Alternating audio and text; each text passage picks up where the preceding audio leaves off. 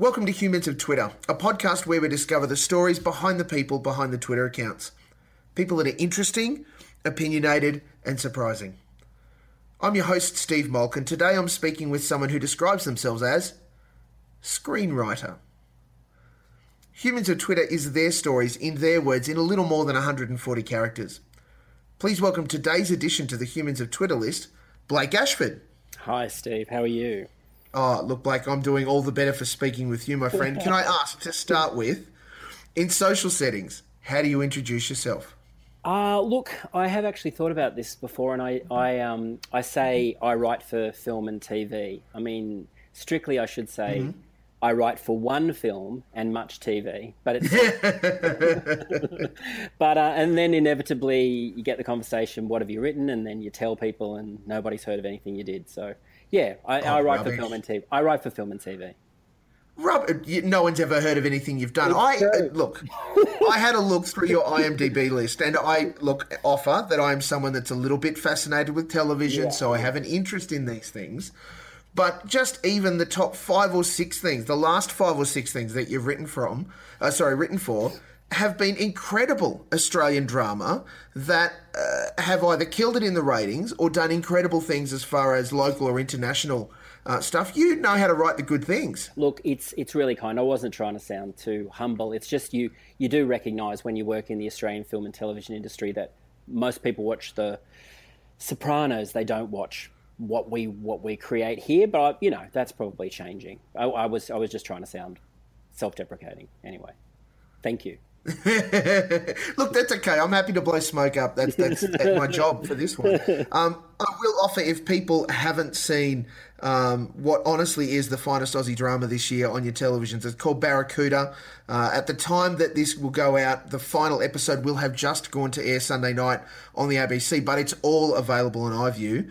Uh, it is an amazing uh, TV series uh, and a great translation of Christos Tsiolkas' novel, which, Blake, you were very much part of the team that did this. You've done a great job. Yeah, thank you. Yeah, it was um, uh, it was a really good job actually, and um, I know people frequently talk after the fact about uh, what what a great sort of time they had. We're so careful in this industry not to upset people, but in this case, it was just a really good team.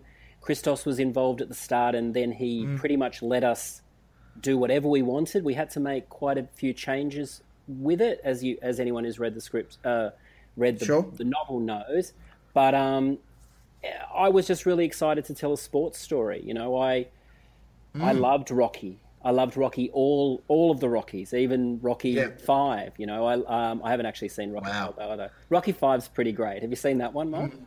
Uh, I have, mate. Though I, I will offer that the, the reboot. Uh, you know, Rocky Balboa with, with him now as the coach is uh, is pretty full on, pretty good. Well, look, I, I what I like about Rocky Five is Rocky Four ends with him fighting in Russia, and then Rocky yes. Five starts with him getting off the plane from that. But ten years have passed. It's amazing.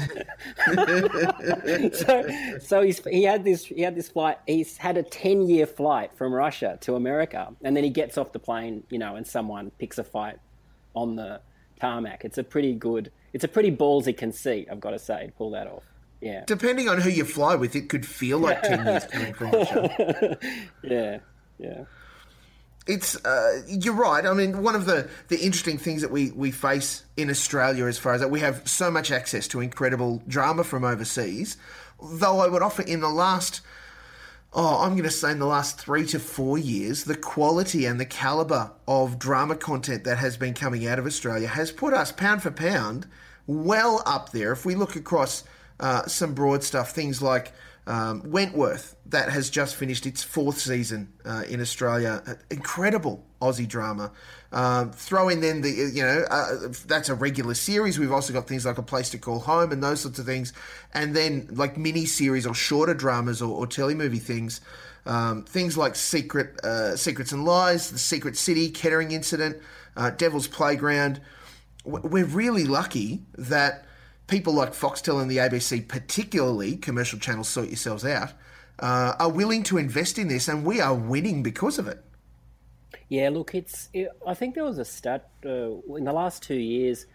Um, you know, when I started writing television, it wasn't likely that you would see the top rating dramas be Australian dramas, and that's been the case for a couple of years now. Like House Husbands and Love Child, and mm. and Offspring, and they're they're the shows that are actually the popular successes and the critical successes, as you say, are Australian programs as well. It's um, it really is to paraphrase Malcolm Turnbull. You know, it, it is a really terrific time to be writing television in particular. Um, uh, in a strange way, what's happened to the contraction of the film industry has been the benefit of to the benefit of uh, television. You know, mm, we, absolutely. Uh, well, the kinds of the kinds of things you used to be able to make as films that people find it very difficult to make these days. So that that cinematic talent tries to find a way of telling those stories, and they frequently are coming into TV now. And so we're working with uh, a lot of people who weren't involved in TV ten years ago surely the lesson then is that if you think you've got a good Aussie feature film in mind, make sure you can work up a four or six ep uh, TV treatment for it, and oh. you're probably going to get it made. No, no, look, that's that's that's really really the case, and also I think the audience is more likely to follow you to to television mm. than they might be to spend twenty dollars and go and see a film. I mean, I had a film out uh, last year, I think it was, and you know we were in the we were in the the cinemas for a week and a half, no, two weeks, I think. So wow. just television gives you the opportunity to actually reach an audience, and and then the way with um, you know everything's in box sets and, and downloads, you can actually keep that audience yep. for a longer period of time than than trying to you know have it in a in a cinema in one inner city cinema for for two weeks. You know. And, and, we do have the benefit of the catch-up services. You know, now now that it's 2016 and Netflix and Stan and Presto are things that we're uh, much more used to, and throw in the fact that ABC iView and SBS On Demand and the commercial catch-ups uh, are so much a, a broader part and so important to the success of a TV show. You know, the overnight ratings are no longer the make or break, or at least they shouldn't be. And I know that uh, Richard Finlayson, the head of ABC TV, came out and basically said as much recently um, that's that's a real benefit to Australian TV, Australian drama, particularly. Well, look, isn't it? Uh, a few years ago, so Bar- the first step of Barracuda was up against MasterChef, mm. you know, and so our overnight ratings were were not great. But the ABC is, I, I don't know the exact ratings, but it's done incredibly well, like you know, almost one and a half million with yep. the various different catch ups, which would be if we got those as overnights, that would be basically the show of the year, just about. So it's interesting um, how that stuff all works. And and a few years ago, uh, you know, Barracuda would have been thought of as a failure, and if it was an ongoing series, it possibly would have been cancelled because of the overnight, not not taking into account all these. The actual audience for drama is is very large out there. Whether or not they choose to watch it because they want to see, you know, whether Matt or Ellie, Ellie wins um, MasterChef, they'll probably rather watch that in the moment, but they'll catch up with the drama the next day or, or later that yeah. night or on Saturday. Yeah. Yeah, so critical. And, and I know that, well, to, you know, this year, as far as wow, this got very TV nerdy quickly. Oh, sorry. Um, yeah, we should. No, no, no. That's not your fault. This yeah. is me as much as anything. Yeah. Um, you know, we talk about. We'll take the first episode of Barracuda. You're right. There were overnights, which if you just leant on that figure, you'd say, well, that's not good enough. Uh, but acknowledging that the what they now call the VPM or video play uh, uh, metric that comes out of OzTAM, which is counting the number of views on iView, plays into that, as does the seven day catch up, as does now the 28 day catch up. So acknowledging that people will bank episodes that they're not going to watch necessarily in the first week, but they may take up to a month to watch that first episode. So we still haven't even got to the 28 day metric, which will add even more views into the first episode of Barracuda. Uh, and only, I would expect, build uh, that number for the ABC, which is great, a great outcome. Yeah, look, uh, all this stuff, of course, works because we're not, the ABC, we're not relying on advertising, you know. Yes. And, and yeah, I don't know how we work out a way where uh, advertisers can still pay for for shows when we're relying on 28 days. But you know, uh, uh, I know that that's what the commercials are thinking about all the time, especially when they're mm. thinking about drama. Yeah. Yeah, and and it's well, look, so important. And then and then when you see, and this is a tough thing. uh, because we have such a broad access to incredible drama that you know the, the the measuring stick by audiences is is waved pretty harshly on Aussie drama, particularly. Uh, and when a network like say Nine isn't having such a great run in prime time, and they, as they are about to do, rush to deliver all of the episodes of Love Child before the Olympics start, so that it's not lost in the noise. Yeah, wow. Is a little bit of a shame because there's some high quality effort put into that that is just going to be well, and here's all the episodes done. I've, um, you know, you know, this is Attack of the Killer TV nerds right now, but you know the Yeah, yeah. but burning or or that they. It's always a sad thing when you're watching a program you've written and they say now on at the special time of ten thirty. You know what I mean? And then All and new time of two a.m. yeah, and it's back to back. It's double episodes at ten thirty. You know Yeah. they want to get them on. I don't think perhaps that's exactly what because Love Child has a big following, but Yes. as you say, the Olympics is going to take over, isn't it? And it's going to be hard. Um, Channel Ten are always quite savvy, aren't they, in in programming things against people for people who don't like the Olympics. But I think nine and seven seem to be in that Olympic, you know, in this big sport tempo business. So Yeah, no question. Look, programming at the commercial network layer between seven, nine, and ten is a blood sport. It is, uh, and was I think well chronicled by. Uh, I think it was um, uh, News Limited recently did uh, an interview with all three programmers from from the commercial networks and talked to them, asked them about what what did they perceive were their big wins. You know, maybe some mistakes, shows they wish, formats they wish they'd got, those kinds of things. And that was pretty telling uh, in that regard. And and it sounds like between the three of them, it's a bit of a um, uh, you know sort of group um, where they, they all seem to like each other pretty well because they talk about getting together for, for Christmas drinks and you know whoever won the year buys the buys the first round and that kind of stuff.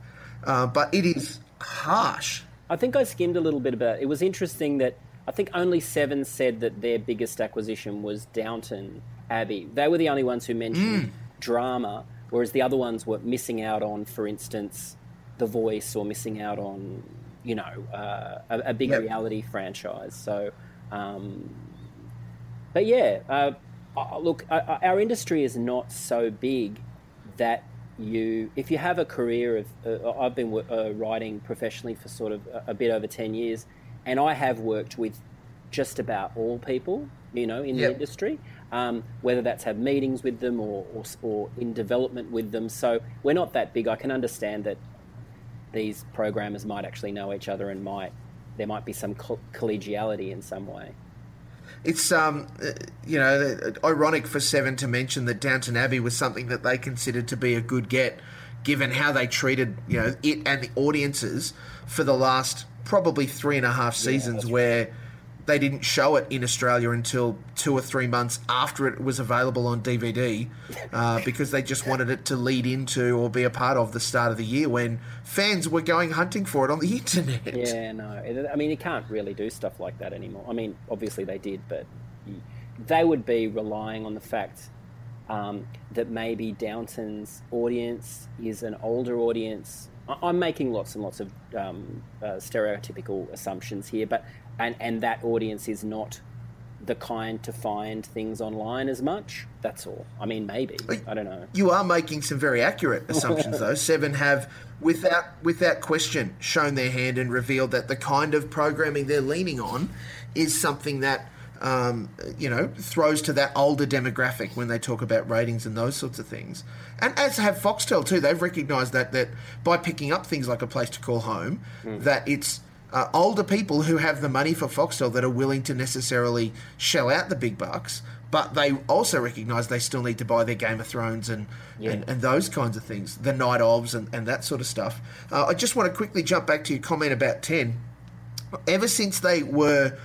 Uh, and they re- reshaped themselves in the early 2000s as being like this youth network. You know, The Simpsons was on 10 and Yeah. Australian Idol and all of that sort of thing. This was the place where you went. They were intentionally programming for a younger market. The, the thing that caught them out, which is where they then went through this lull recently was that all of those people grew up and 10 didn't change. Yeah, Or they didn't adapt and work with that, that demographic. But the smart thing they're doing now is the counter programming stuff you spoke about, where, you know, they'll throw up against the Olympics, The Bachelor. Mm. You know, they've got The Bachelorette to come. They've got some great drama lined up that they're going to spit out. That admittedly won't come until after the Olympics. Um, but they, you know they've got things that they're willing to say. Well, hey, what about this? You don't have to be sport all the time. Whereas at this point, Nine's this has been the annus horribilis for Nine prime time. They're ready to roll over and die. I am. Shame, oh, look, I watch a lot of rugby league, so that's the only time Mm-hmm. I actually watch Channel Nine. I, I can't Yes. think of really. Uh, that's terrible to say, but uh, it's not. It's not a station that I that I check out all that often. They're not having a good year. Is that right? Uh, Look, Nine have had more failures in prime time this year than they've had wins, and they are leaning very heavily on post Olympics uh, to the end of the year with the block and house husbands and those sorts of things, giving them a much needed boost. I mean, the briefcase, big new format, really died in the toilet for them. Love Child hasn't fired. Um, what was the thing they ran at the start of the year? Um, Renovation Rescue, whatever, Rumble or something, whatever it was. Yeah. That tanked. You know, they really have had a shocker. Well, maybe they'll be looking for a drama that I can write for them, perhaps, if they're listening. well, look, I'd have to say, uh, to lean on um, Barracuda and your love of rugby league, Matt Nable, who is about to appear, well, there's another one that's coming for nine. He's in hide and seek. Yeah. yeah. Um, but he was stunning in Barracuda, just incredible. Thank you very much. He came into it late in the piece too. He wasn't available for a long time, and um, so, so they looked at some other actors, and then he became available, and he was someone that because Rob Connolly, of course, had worked with him before on Gallipoli, and Yes. um, yeah, I think having that sporting background, which he does, and he has sort of spoken a lot about the role that co- coaches he has had um, have played with him. I mean, he had to age up a little bit, um, which I know is a bit of a challenge for him. But I thought he was great too. I thought I thought he was.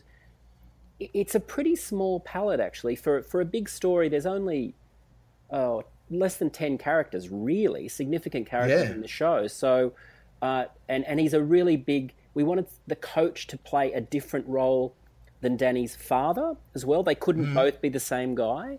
Um, Yeah. yeah, Matt Nable was.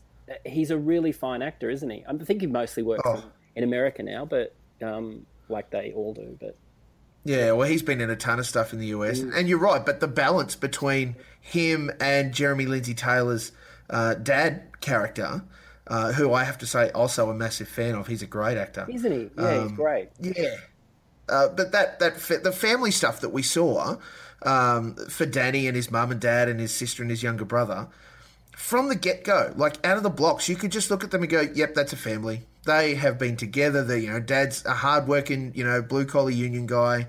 Uh, the kids are doing school. Mum's a mum. She cares for them, and uh, I love I love the touches of."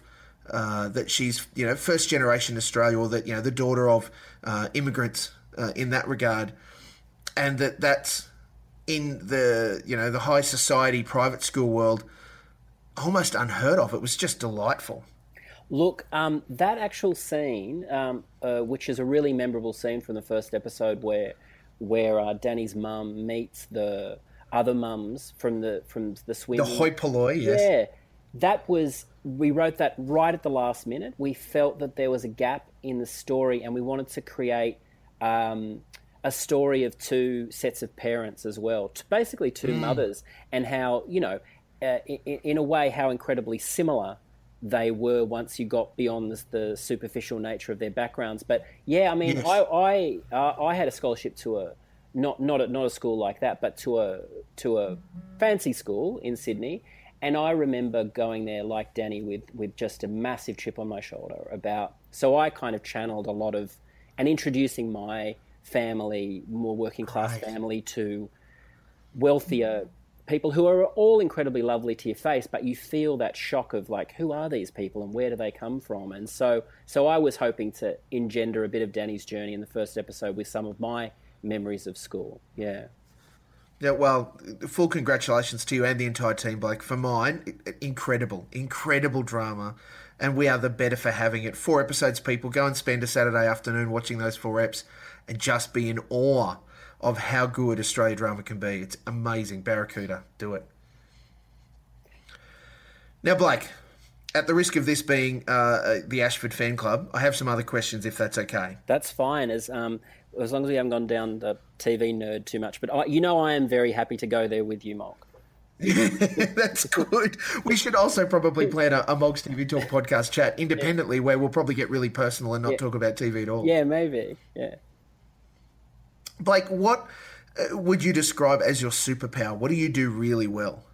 Look, this is a this is an unusual one because I know you have asked the other guests about this, and I actually we were talking off air about how the fact that I've nearly you know cut half my lip off shaving today. I'm not actually very good at many things. I'm the sort of dad who fixes things with sticky tape and yep. glue. So we've got lots of things around the house that are held together by incredibly precarious means. So I don't really have a superpower, but but as a writer, um, the Australian industry has changed so much in TV where what the superpower used to be, if this makes sense, was that you could walk into a, to any show and be able to mimic the house style of that show. So yes. when I was starting off, I wrote Home and Away and All Saints and McLeod's Daughters, and you weren't, in a way, you were a better writer the less anyone could tell that you had actually written that show yourself. So it's a weird sort yep. of superpower. But you know, I've written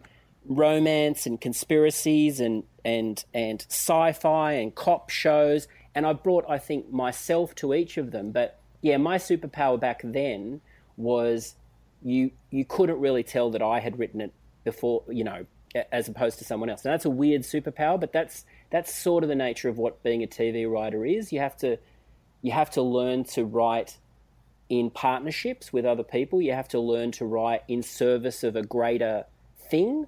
That's why it yes. is a little different from more auteur driven writing like like a like a playwright or a or a novelist. But recently that is changing. Now people do want you to to be a little bit more idiosyncratic. But for for us that have had it beaten out of us for the last 15 years, it is hard to remember to find that reason why you thought your voice was important, not. Um, does that make sense, Molk? Yeah. Yeah. Absolutely.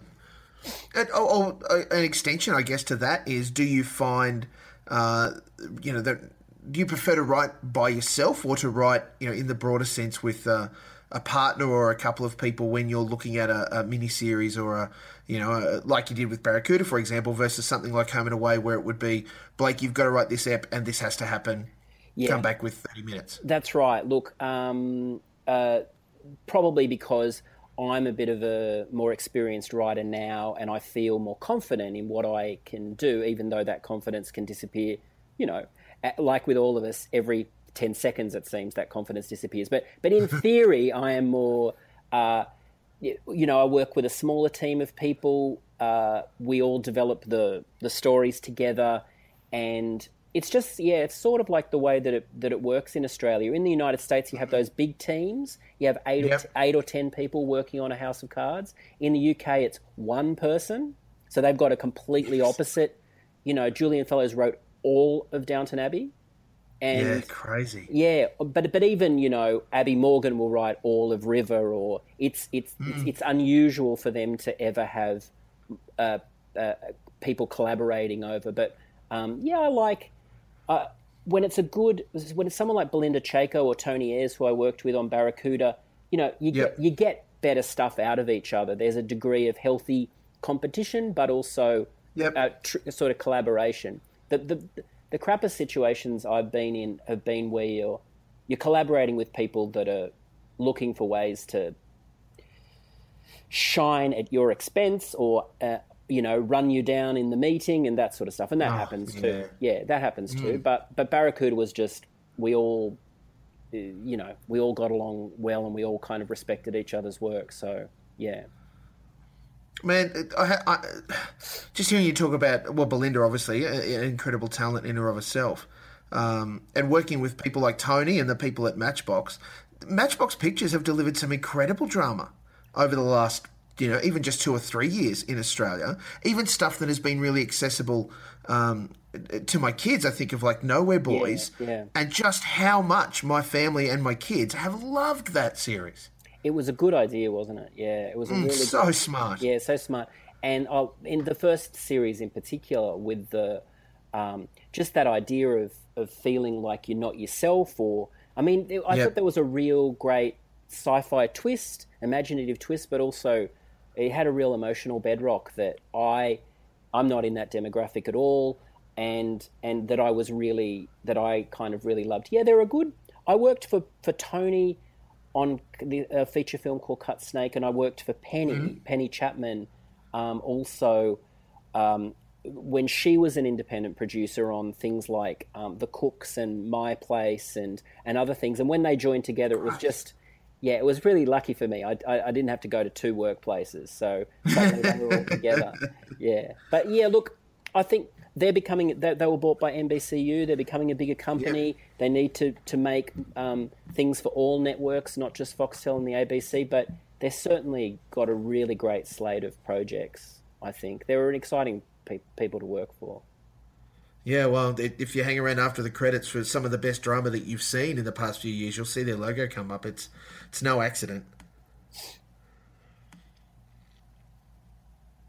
What is the TV show that has you hot under the collar at the moment, Blake? What are you loving watching? I'm in a little bit of a lull, to be honest, Mol. Yeah? I've um, I've finished quite a few things. The thing that I'm completely hooked on is are the three films that make up that are called Paradise Lost. Have you heard of those?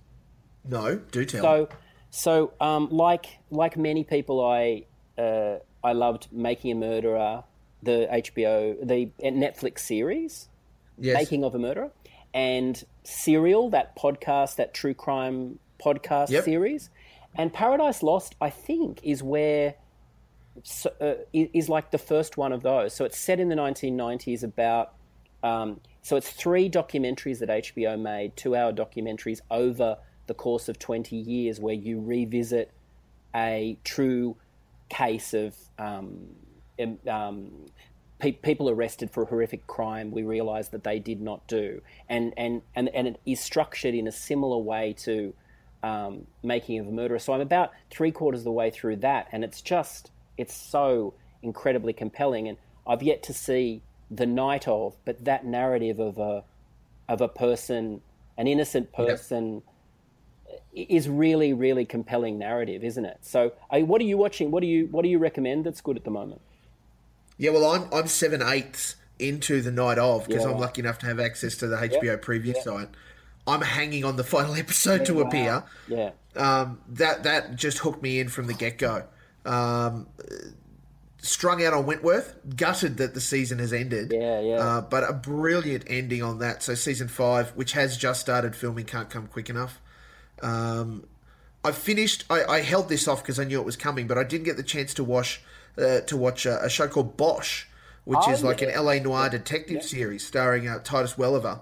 Um, loved the first series on SBS. The second one aired this year. I, I recorded it and went. I have a 15 hour flight coming, so I'm going to put that in my back pocket. And I just finished it uh, the other day and loved it again. Like just so so good.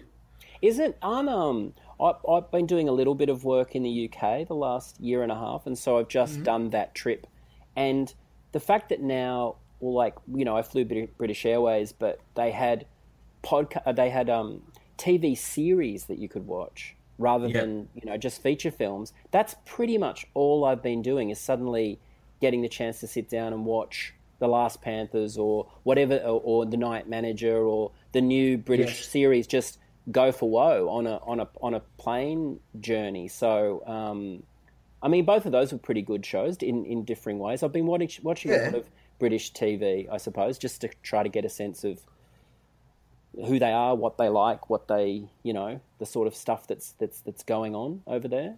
Um, Oh, definitely. The, the thing that I find, and I'd love to know your thoughts on this, is that some series I can back to back watch and just be absorbed by, and it's great, and I can't stop, you know, go next, or, you know, Netflix gives me the next episode or whatever, and that's great. There are some shows that I watch, and I have to almost ration them out. Yeah. Because I'll watch it and go, there was so much that happened in that. I need to just sit and ponder like I think back to Breaking Bad. I watched it when it came out week to week, and uh, I'm, I've rewatched it once, and I'm going to rewatch it again because I'd already seen it. I can let it blow over me a little bit and be just absorbed in the world again. But if I watched Breaking Bad for the first time in a binge scenario, I don't think I'd love it as much because there is so much going on and so much that I needed to process that had I not had that week to think about it and to talk about it with people and those sorts of things, I, I you know I just would have thoroughly underappreciated it. Look, it's a great point, especially with that show. That's um, I think that show is possibly the best. Um, sorry, I'm going to sound too TV techie, but it's the best. pl- I think it's the best plotted TV show I've ever seen, or people will ever like. Not all shows have to have incredibly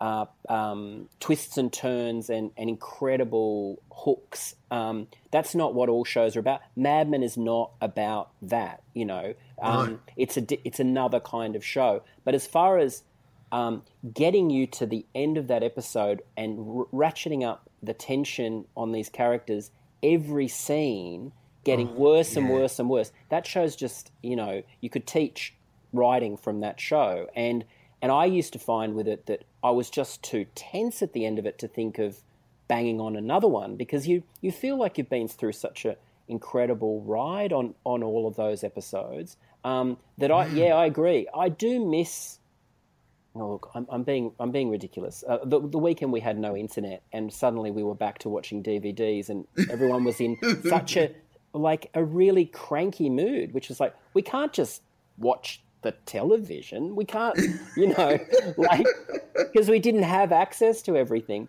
But I do agree with you that I do miss sometimes um, having a break between not being able to roll into the next episode because um, you know you, you write something it takes you four months to write you shoot um, I, I was lucky enough to be in the edit for some of the things that I've recently written and and that can take weeks to edit so you know you're talking about a year um, before you even talk about the pre-writing planning developing and you should respect it you don't you don't just watch another film five seconds after you get out of the cinema. You walk down the steps and you, you know, you have a cup of Yep. coffee or you have a drink and you talk a bit about it or think a bit about it. So, and the, the effort that people are putting into telly is is quite comparable these days. Mark, when I started, um, Yeah. my my boss told me quite seriously. Um, uh, she said, "People are doing the ironing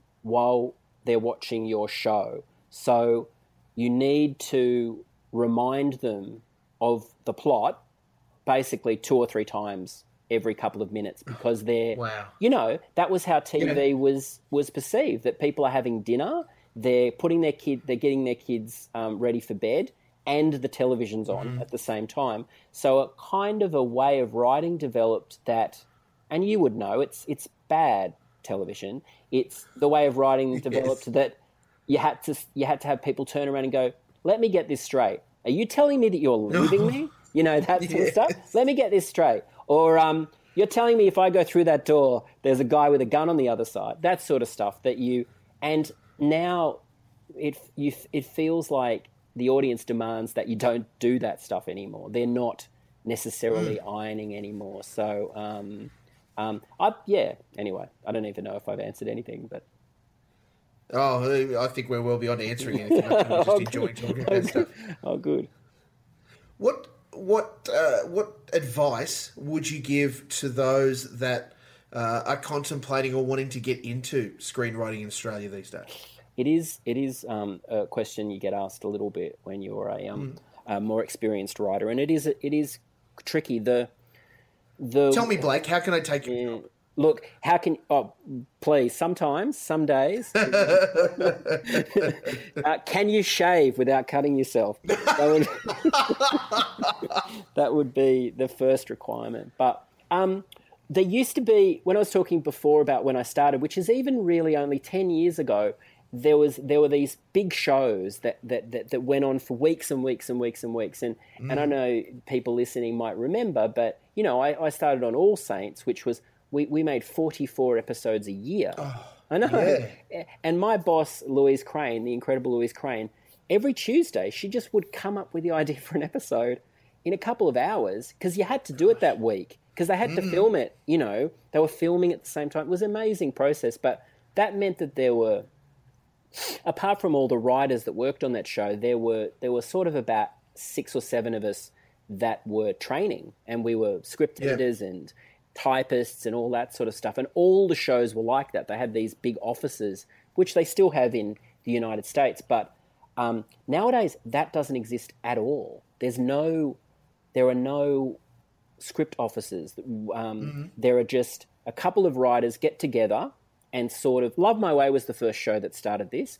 We, a couple Yeah. of writers get together and they do all of the editing and and admin and stuff themselves. So you, there's no to be able to get to at the table to write Barracuda. You already need to be an experienced writer. So I worry Yes. that there's no there's no sort of pathway basically to get to to get to and and networks god love them are quite risk averse so they will nominate who they want to write certain shows Wow. and yeah. you know um, uh, people like Chris Merksher, who people like Belinda, um, they're on that list. Um, Deb Oswald's Yep. on that list, but but it's but someone starting out isn't on that list, and so they will never get the opportunity. So how do you do it? Look, the, the Writers Guild, which is our union, is going to announce something pretty big uh, in this space in the next couple of weeks, and as a way of sort of trying to address this. Um, I don't know if you've heard any whispers around Shane Brennan, who was the who was the showrunner of NCIS, is coming back to Australia, and is putting an incredibly significant amount of money, of his own money, into addressing this, into creating some way for new writers. So. I can't really announce what he's going to do because it's his business, but it's it's Yeah, a multi-million dollar investment in Australian screenwriting that's about to happen. Um, except for that, I would say uh, we've got to we've got to look for ways of, of you being able to a, a newer writer being able to get in the room to observe to kind of watch how television gets made because that's really the only that's the only way that you can that you can do it. And and watch as many Australian shows as you can and if you like them pay attention to who wrote them or pay attention to who made them and then contact those places and, and you know say I'm just interested in in sitting in on a show and introduce yourself to people like me and you know um, and we can go from there and see what happens it's pretty hard though I can imagine, mate. Like, like you mentioned, you know, America is all about the writers' room and, and those bigger opportunities. So young, uh, when newer writers can get blooded a little bit easier, uh, but when Australia has no writers' rooms, uh, and it is, you know, almost by appointment Yeah. that, that people get selected for stuff, it can be much, much tougher. And while, you know, new filmmakers or directors or stuff have their opportunities in things like YouTube, and yes, a lot of that stuff needs to be written. Um, that's not necessarily where the people who commission or select the screenwriters go looking, is it? They may go, oh, you know, you guys did this great series. Let's give you an opportunity to make a series uh, for the ABC or SBS or whatever. Inevitably, in those cases, usually it's the guys who made it, or the guys who wrote it, or the guys who directed it, are the guys who star in it. Yeah, and I use guys broadly, not just yeah, no, no, no. You, I mean, well. you know, Fragments of Friday is is a, is, a, is an example where. Do you know that show? Yep. Fragment, Fragments of Friday. So, um, Kacie Anning, um, who I worked with a little bit briefly, um, I think they're remaking that for a commercial network. So that's the best thing that happened. But it, it is frequently. Um, uh, but but for Kacie to be riding on, you know, if there was a Barracuda two, that still would be unusual. It would still be difficult. Someone needs to take a big leap of faith in someone and say. Um, so I was coming back earlier to that thing about this being um, having a, a, a, a superpower. I've already proved to a lot of people that that they can give me a spy show and I can probably have a pretty good go at writing that. Whereas if you make your own stuff on YouTube, you're you might get before your career has even begun typecast as she she would only be interested in this sort of um, female led comedy shows. Whereas the old way used to be you would work on lots of different kinds of shows. So when it came for you to write your own show, you felt you know you felt confident you could write any kind of thing basically. Um, I, think our industry needs to find a way of bringing on new talent because at the moment writers' rooms are staffed with people my age, and you know that that's not sustainable. I don't know. Rooms full of twenty somethings is still not Ah, a bad thank thing. Thank you. No, very much. Thank you very much. thank you very much. this is not a video podcast, so I, No, we could call ourselves the Blood Brothers if it was. that's right.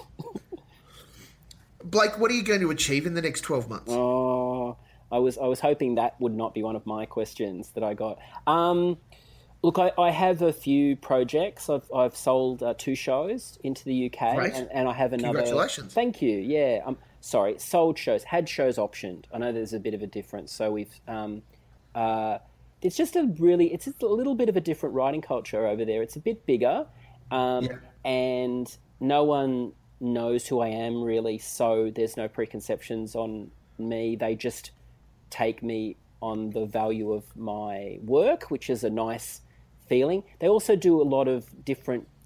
There's a range of genres that they'll approach there. Australia is, eh, despite efforts of people like Tony Ayres, um, is still uh, is still very narrow in the kinds of work that we can make. I think Kettering's going to push that, and Glitch Yep. and things like that will push it. But still, Yep. it is it is much harder um, to to get certain kinds of genre. Oh well, Cleverman, of course, will hopefully do that as well. But um, so uh, maybe something will happen there. I've got a big show with with a network I can't mention that we find out this week. If that happened, I would know what I was doing for the next eighteen months. But um, I, I don't know. Sometimes, sometimes it's the, the the the terrific thing about writing itself is when you open a doc, you don't know what's going to happen um, at the end of the doc. Like some kind of Yeah. some kind of alchemy or magic or something ca- takes over where you you've got a vague idea what's happening, but you really don't know how you're going to get there, and that's what makes writing so incredibly addictive. Is that sort of you know that sort of magical kind of feeling, and and a writing career is not that dissimilar. So I start the year with an idea of what is going to happen, but I have really no idea what's going to happen year to year because uh, projects come up, projects fall over. It's the nature of you know being a freelancer, and after ten years, our mm. family has just got used to that crazy kind of rhythm. So hopefully, something good will happen in the next eighteen months. Hey, Blake, Yeah. thank you so much for the chance to speak with you today. Please know the things that you said are, are very special and you're highly valued. Thank you, mate. You're welcome. I'm sorry we got into too much of the weeds about TV, but I'd lo- I love talking about it with someone who knows so much. I, I look honestly, it would be disingenuous if we did anything but. To be fair, obviously, you are a person who tweets from time to time. Are there other social accounts that you would want people to know about? Uh, look, I think um, I think the the uh, because I am sort of because I have the same name as a rugby league player.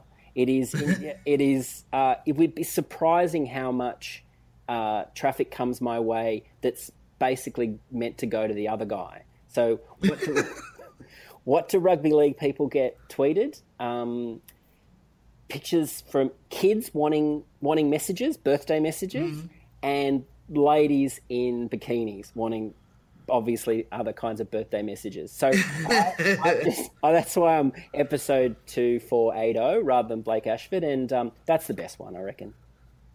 Can I ask where does what's the origin of your, your Twitter My- handle? Yeah, it's, it's it's very hokey. It's um the first episode of Home and Away. The first thing I had on air was that episode. Of Home and Brilliant. Away, and I think it involved. Um, I don't know if you remember the time when Alf was looking for the Summer Bay Bunyip, but I think Oh, uh, brilliant! I think it had something to do with that. Flaming mongrel that bunyip, I tell you. This, yeah, it was all a prank. Though. Anyway, poor Alf. So at oh yeah, poor Alf. At the time that you were writing Home and Away, who were who were the big stars? Who were the, the starlets on the rise? Um, well, Alf and Ailsa and Fisher was still in it, and oh wow, they just, we are getting back. Yeah, yeah, yeah. It was ninety eight, I think. So, um, uh, Angel was in it. Yep. Um, So Melissa Travis, George. yeah, Melissa George was in it. So it was a it was a pretty high watermark. But that was my first thing, and after that, I rolled into um, uh, a program you might not remember called Breakers, that was set Yes. in a in an apartment block in Bondi. I remember it. Yeah, so we had um, on the bottom floor was um, a youth detention centre. On the to- uh, a youth sorry a youth drop in centre. Sorry. Yes. Then then it had a cafe. Then it had above that a community Mm. newspaper, and above that a modelling agency. So so so it was all about just people bumping into each other from different worlds. Um, It was yeah. Pacific Drive. It was East Street. It was everything. Pacific Drive was a good. I, I heard a story about Pac Drive Mm-hmm. that I don't know whether it's true, but um, that they used that the that the, the script office was in um, Movie World. Would that be right? Yes. Yeah. Yeah, sounds right. Yeah. And about every and and the office was right next to the pirate ship. So about every fifteen minutes, they'd have to interrupt it as people went woo like straight past. Isn't, that great? I don't even think it was 15 minutes. I think it was like every five minutes. was just like people racing past the window, screaming, and then going back. So yeah, I loved. Pat- Even if it Pat is apocryphal, I hope it's true. Yeah, no, I hope it's true too. Oh. The Australian television industry That's does not get more completely wrapped up in an anecdote than that story. Thank you very much. No, no, it's a good one. Yeah, Pack Drive. It's a good show. This has been Humans of Twitter, and I can confirm that at episode 2480 is indeed a human.